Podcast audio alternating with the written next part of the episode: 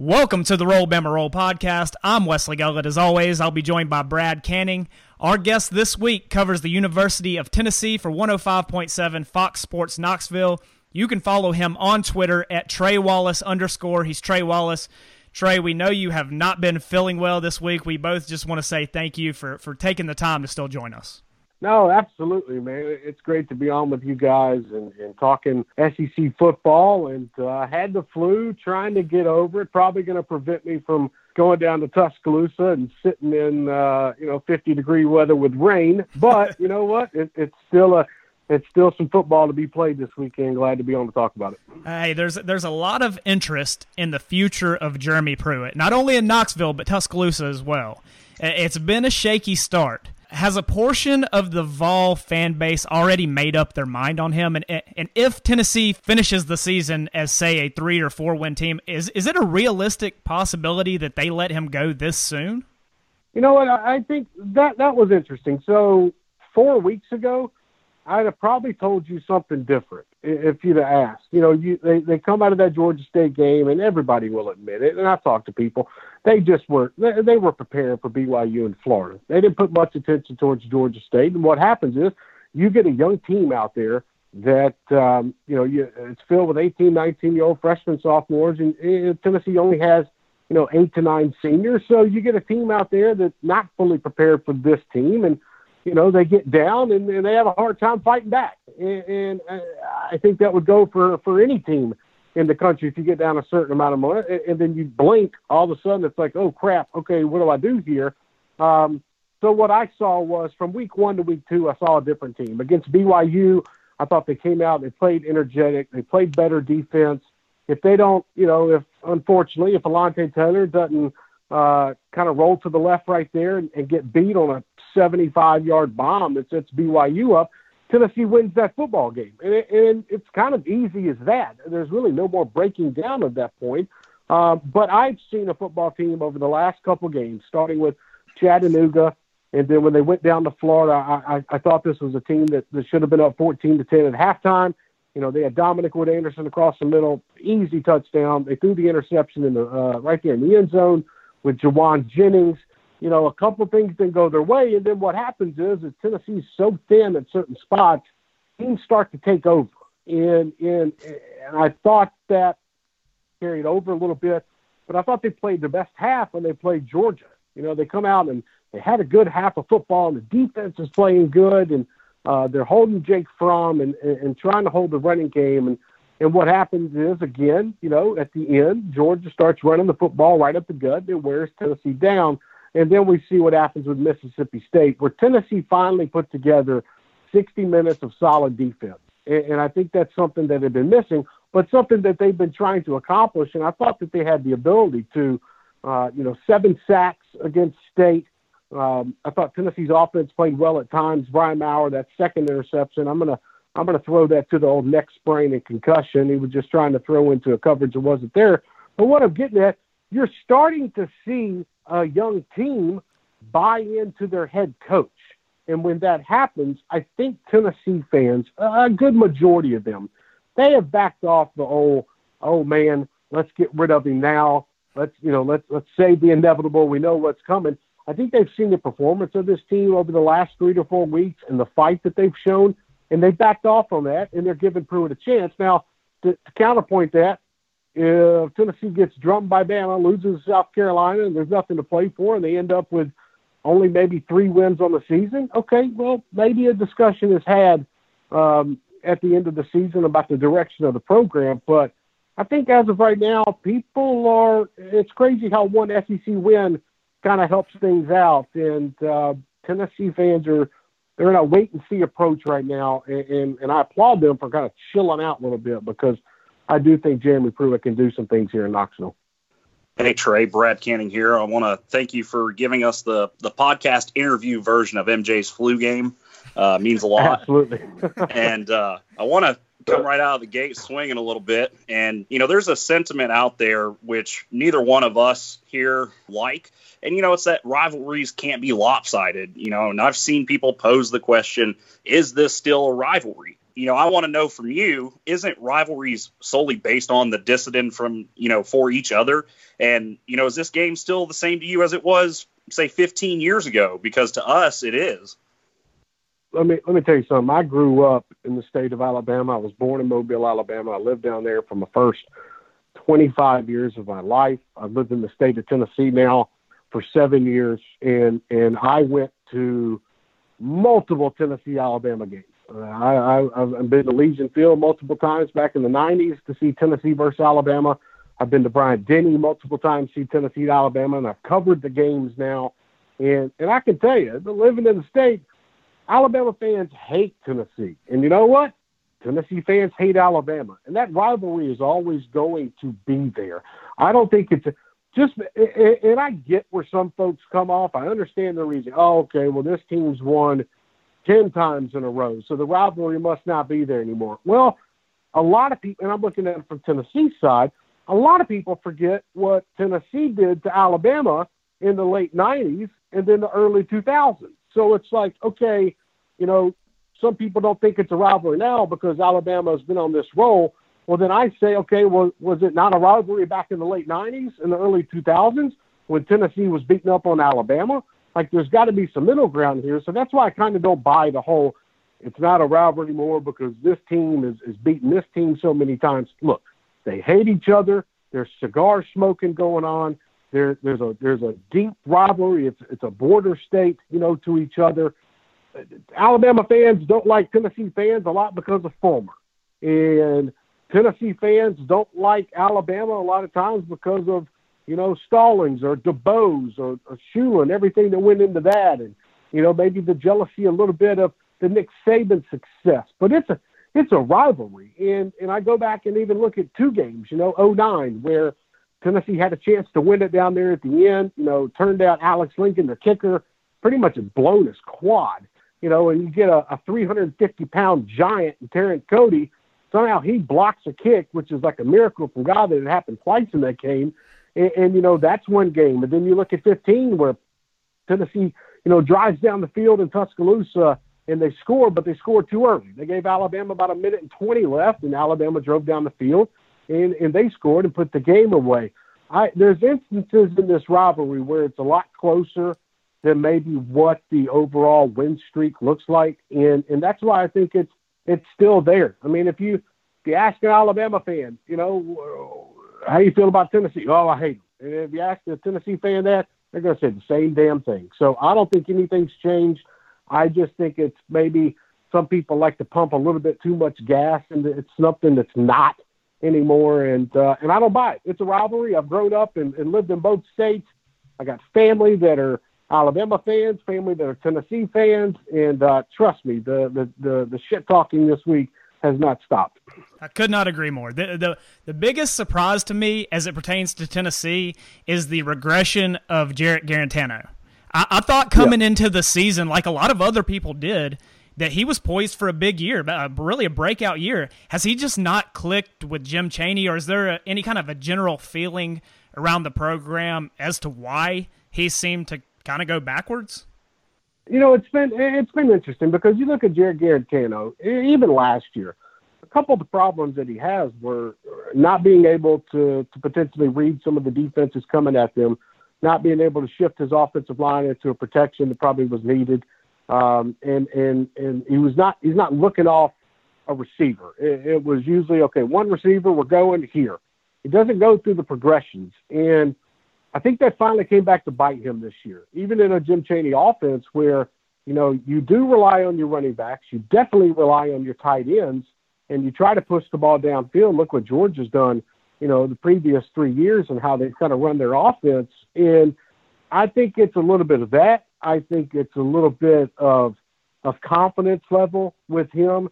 You can tell and I'm not in Tennessee coach's head, but I've talked to some people around the program. I mean, you look what happened last week when he came into the game against Mississippi State.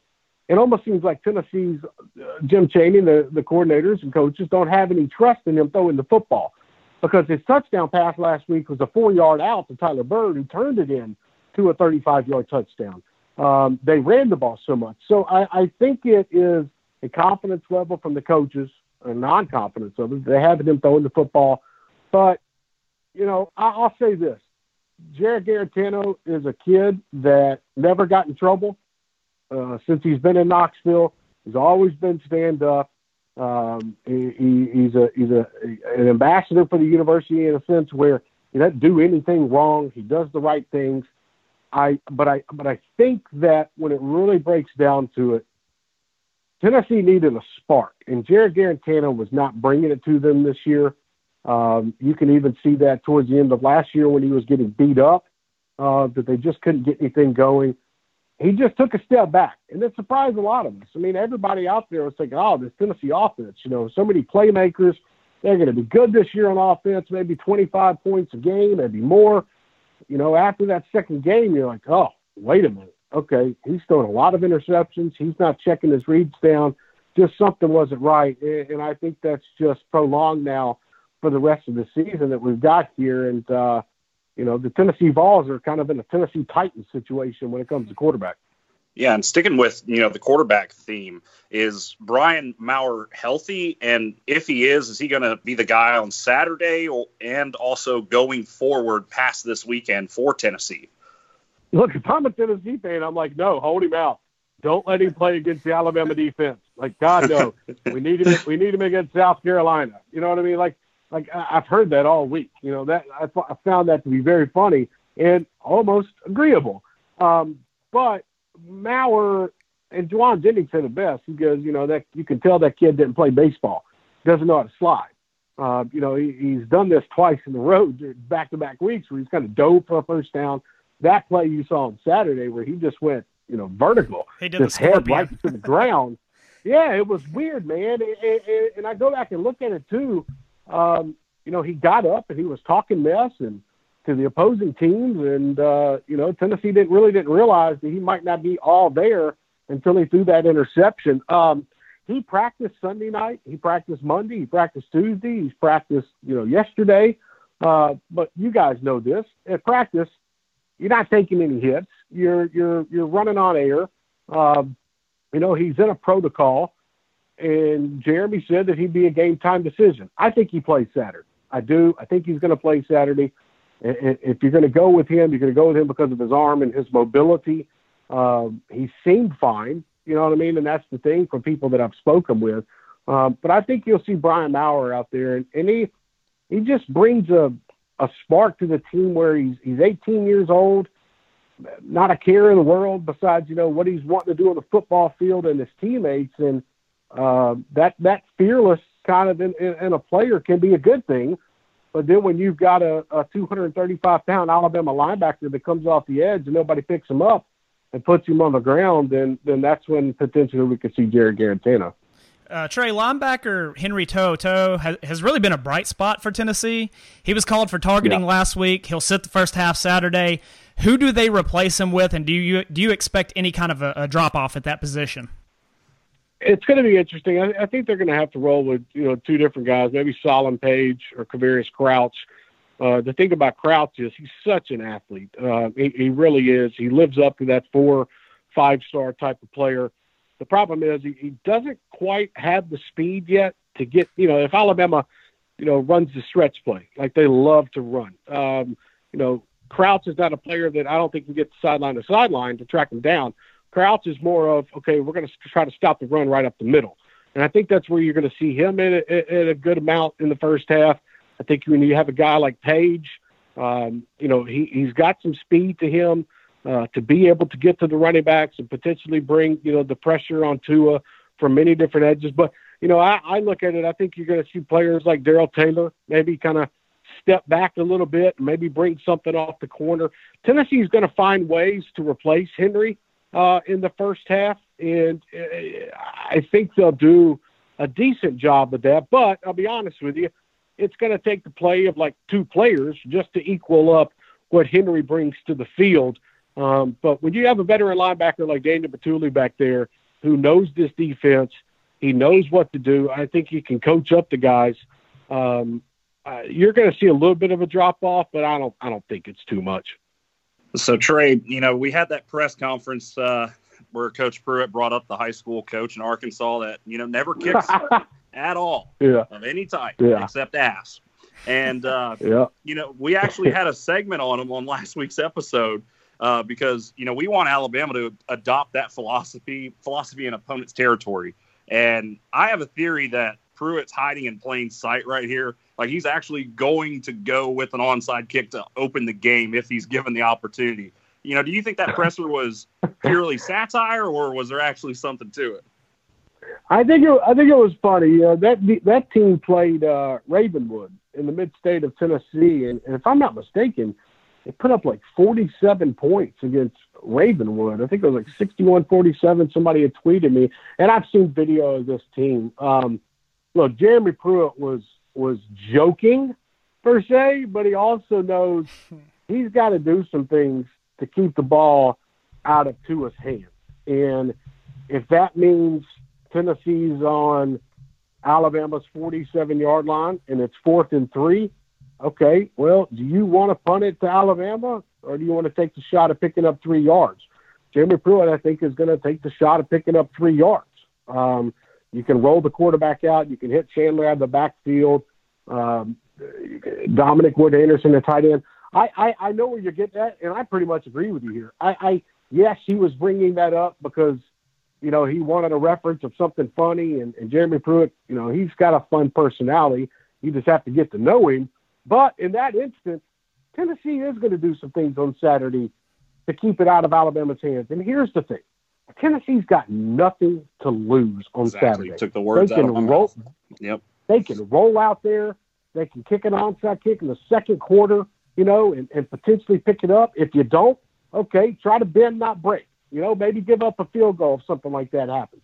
Tennessee's going down there with a mentality to win the football game. Now, experts and logically, that's not going to happen probably, but we've seen crazier things. Look what South Carolina did against Georgia last week. South Carolina went down there, us against the world. It don't matter. We're down here playing with house money. We're just going to throw anything and everything that we can at them. They ran multiple blitzes. They went for it on fourth down. You saw some trickery with them. I think that's what you're going to see with Tennessee on Saturday because they've got to keep that. They got to keep the momentum of the Mississippi State win and the excitement in that locker room. They got to keep that somehow. You can't go down to Alabama and get beat by 45 points because if that happens, okay, mentality of 18 to 19 year old kids and, and some of these juniors and seniors like, damn, okay, now what do we do? Tennessee needs to go down here and, and kind of just lay it all on the line, say, screw it. Let's go down here. Let's play some football, but let's gamble at times. And I think you're going to see that happen. Um, you know, the 35 point underdogs. I mean, what, whatever, what the hell could they lose by doing some crazy stuff? And, and I think that's what you're going to see on Saturday at times. All right, last one. We'll let you go. The spread, like you said, is hovering around 35. Are you taking Tennessee in the points? Oh, man, that's an interesting question all week. Uh, I think it stays at that number two before we get to Saturday. You know, I I I look at Tennessee's offense, and Tennessee has playmakers on the outside in Jauan Jennings and, and Marquez Callaway, and they also got it when you throw in Palmer, Jordan Palmer, right there in the spot. I think if Tennessee comes out and does what they did against Auburn last year, in a sense of let's throw some 50-50 balls up to these guys and let our playmakers go make a play down the field. And if they can keep the ball uh, away from Alabama as much as they can in the first half and the second half and maybe try to draw this thing out, then then Tennessee can keep it respectable. And respectable, I mean 37-14, somewhere along somewhere along the lines of that right there. I think Tennessee does enough um, offensively to try to keep the ball out of Tua's hands that they can keep it under that spread of 34 and a half. And, and honestly, too, I don't see Nick running it up on Jeremy and embarrassing him. Don't see, you know, if Alabama is by 30 points in the fourth quarter and they got Mac Jones playing at quarterback, I don't see them passing the ball. I don't see them trying to run it up. They're going to run their offense, but I don't see them trying to run up the score because you don't have to. Everybody knows in the country it's Alabama, LSU, Clemson, those type of teams. So it's not like you got to go out and beat this team by 50 points to make a statement. Um, but I think Tennessee's offense, they can do enough on Saturday to at least keep them in the game for a little bit. Uh, but then Alabama's just going to start running that football. So I'm taking Tennessee in the point Saturday. I think it's going to be somewhere, like I said, around 37 14. Alabama beats Tennessee. Well, if their strategy is 50 50 balls, Alabama's defense yeah. hasn't come away with one of those in about a decade. so, it's so been interesting. Like, no, I I agree with you. Like I, I, you know, look what look what Texas A&M did last week. You know, there were times where even Texas A&M was was trying to float up plays and make them happen downfield. And you know, at, times they had success. I mean, you even look what Ole Miss did for a little bit during that game. You know, I just I just think, and, and we're also guys, we're at that part of the season where I don't care if you're the number one team in the nation or not. You're tired. You're beat up. You need a bye week. You know, you're getting to that point where injuries are starting to maybe mount up a little bit and you need a break. I just think this is the type of game where Jeremy Pruitt really doesn't give a shit. And he's going to go down there and he's going to do his best to try to win the football game for his players. Not going to work out. Alabama will win, but I think Tennessee covers. All right. Listen to him from 3 to 6 daily, 105.7, Fox Sports Knoxville. Trey, chug some NyQuil, buddy. Thanks, man. Guys, I'm, I'm going to try. I'm going to watch this uh, this NFL game on tonight. We'll see how that goes and uh, try to get some rest. But I always appreciate you guys. Thank you so much for having me. Uh, have a fantastic time if you're going to the game Saturday night, which starts at midnight. Uh, so be careful driving home. All right. Thanks, guys. Thanks again. Thanks.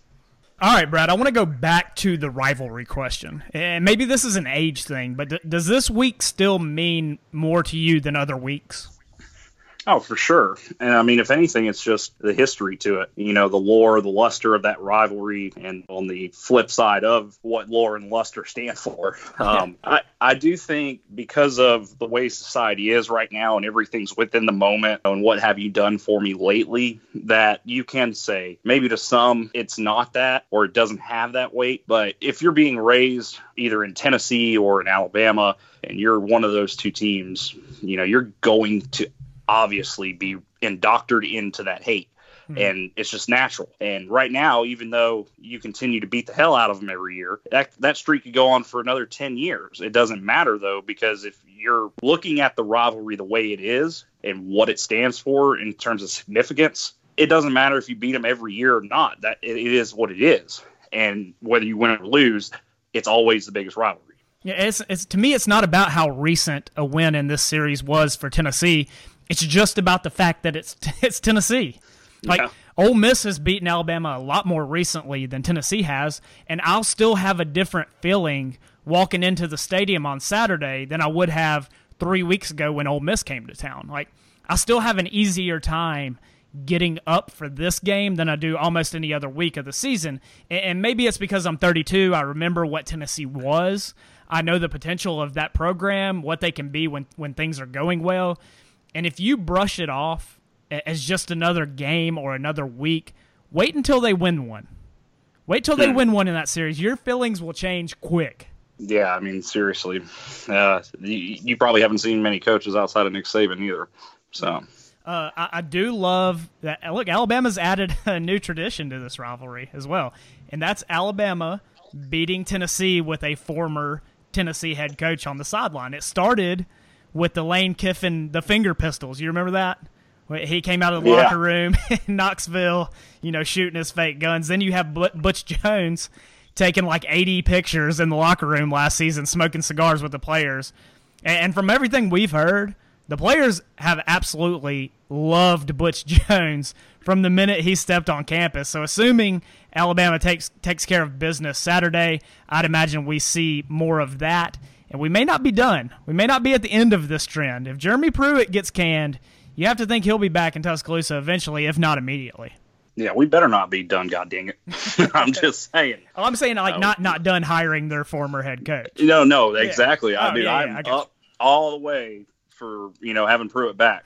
You know, I'm I want some non-offensive touchdowns again. I mean, come on, we got rid of third and Kirby. That's been great, but I want some knots. When we need those again. Uh, I feel like every year I do the same thing during this week, and we record like the same segment.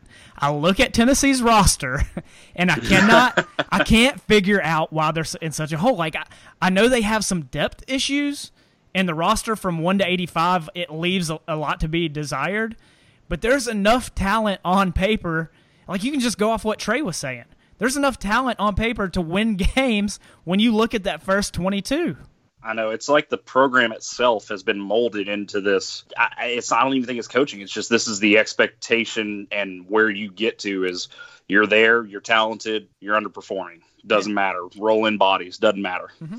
Like every year, I go down this list, and there's familiar names all around because they are guys that Nick Saban wanted. There, there's four starters on their offensive line, Brad, that Alabama would have accepted a commitment from. Darnell Wright, former five star. Wanya Morris, former five star. Trey Smith is considered one of the top offensive linemen in the nation when he's healthy. Uh, he was a top target for Nick Saban. And Brandon Kennedy literally played at Alabama. Yeah. So, so like, th- then you go, like Trey brought up Dominic Wood Anderson. There was a lot of drama in that recruitment, but he was the top oh, overall. Yeah he was the top overall tight end on Alabama's board two years yep. ago. like, yep. I mean, Jauan Jennings would play anywhere in the country. Ty Chandler, talented back. So I look at that offense, and keep in mind, even Jarrett Guarantano, he was the top dual threat quarterback in the nation on the composite.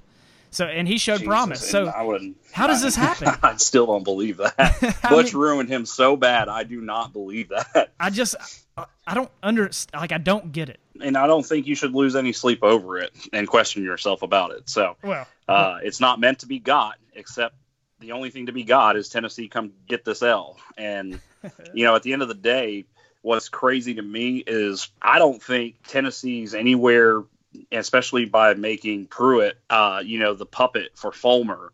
Uh, I don't think they're anywhere close to getting out of this whole USC Nebraska de- desert dead area where you keep holding on to what you were without letting go to become something different and better.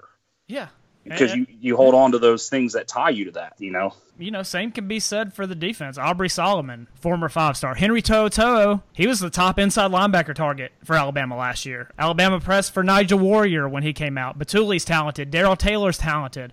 I don't know, Brad, that I don't know if you could name one other team out there where I can look at their, their depth chart. I can see that many guys Alabama recruited in their first 22 and say that they're 2 and 4 and that they're in jeopardy of losing a or not making a bowl game. Is there like can, is there another program that has this many kids that talented, or that that you can say Nick Saban wanted that you can also say that's a bad football team?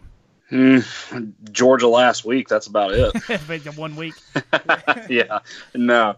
Uh, and you know, sticking with linebackers too. You talk about you sound like a broken record every year bringing up the roster. Uh, how about last year? we talked about going into this game. Tennessee's got a linebacker suspended for the first half because of targeting. and look what happens this year. And then last year that kicked off the whole shit, you know, with uh, the SEC officiating because then LSU, you know, had uh, what's his name get suspended yeah. uh, the following week. So it, I love it. Everyone looks for proof of existence of something. Here is proof of existence for the Red Elephant Club. This is the wreck all day, every day. Can't wait to see what LSU linebacker gets suspended after this weekend. I love it. Thank God our money's going to good things.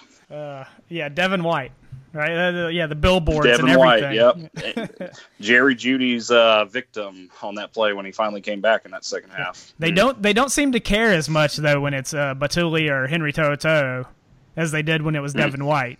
I wonder why that is. Nah, I wonder why. Maybe maybe because it's not a huge conspiracy theory.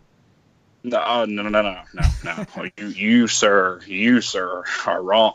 you right. know where these offices are located, ma'am? I'm just saying. All right. Well, this has been the Roll Bama Roll podcast. Roll Tide.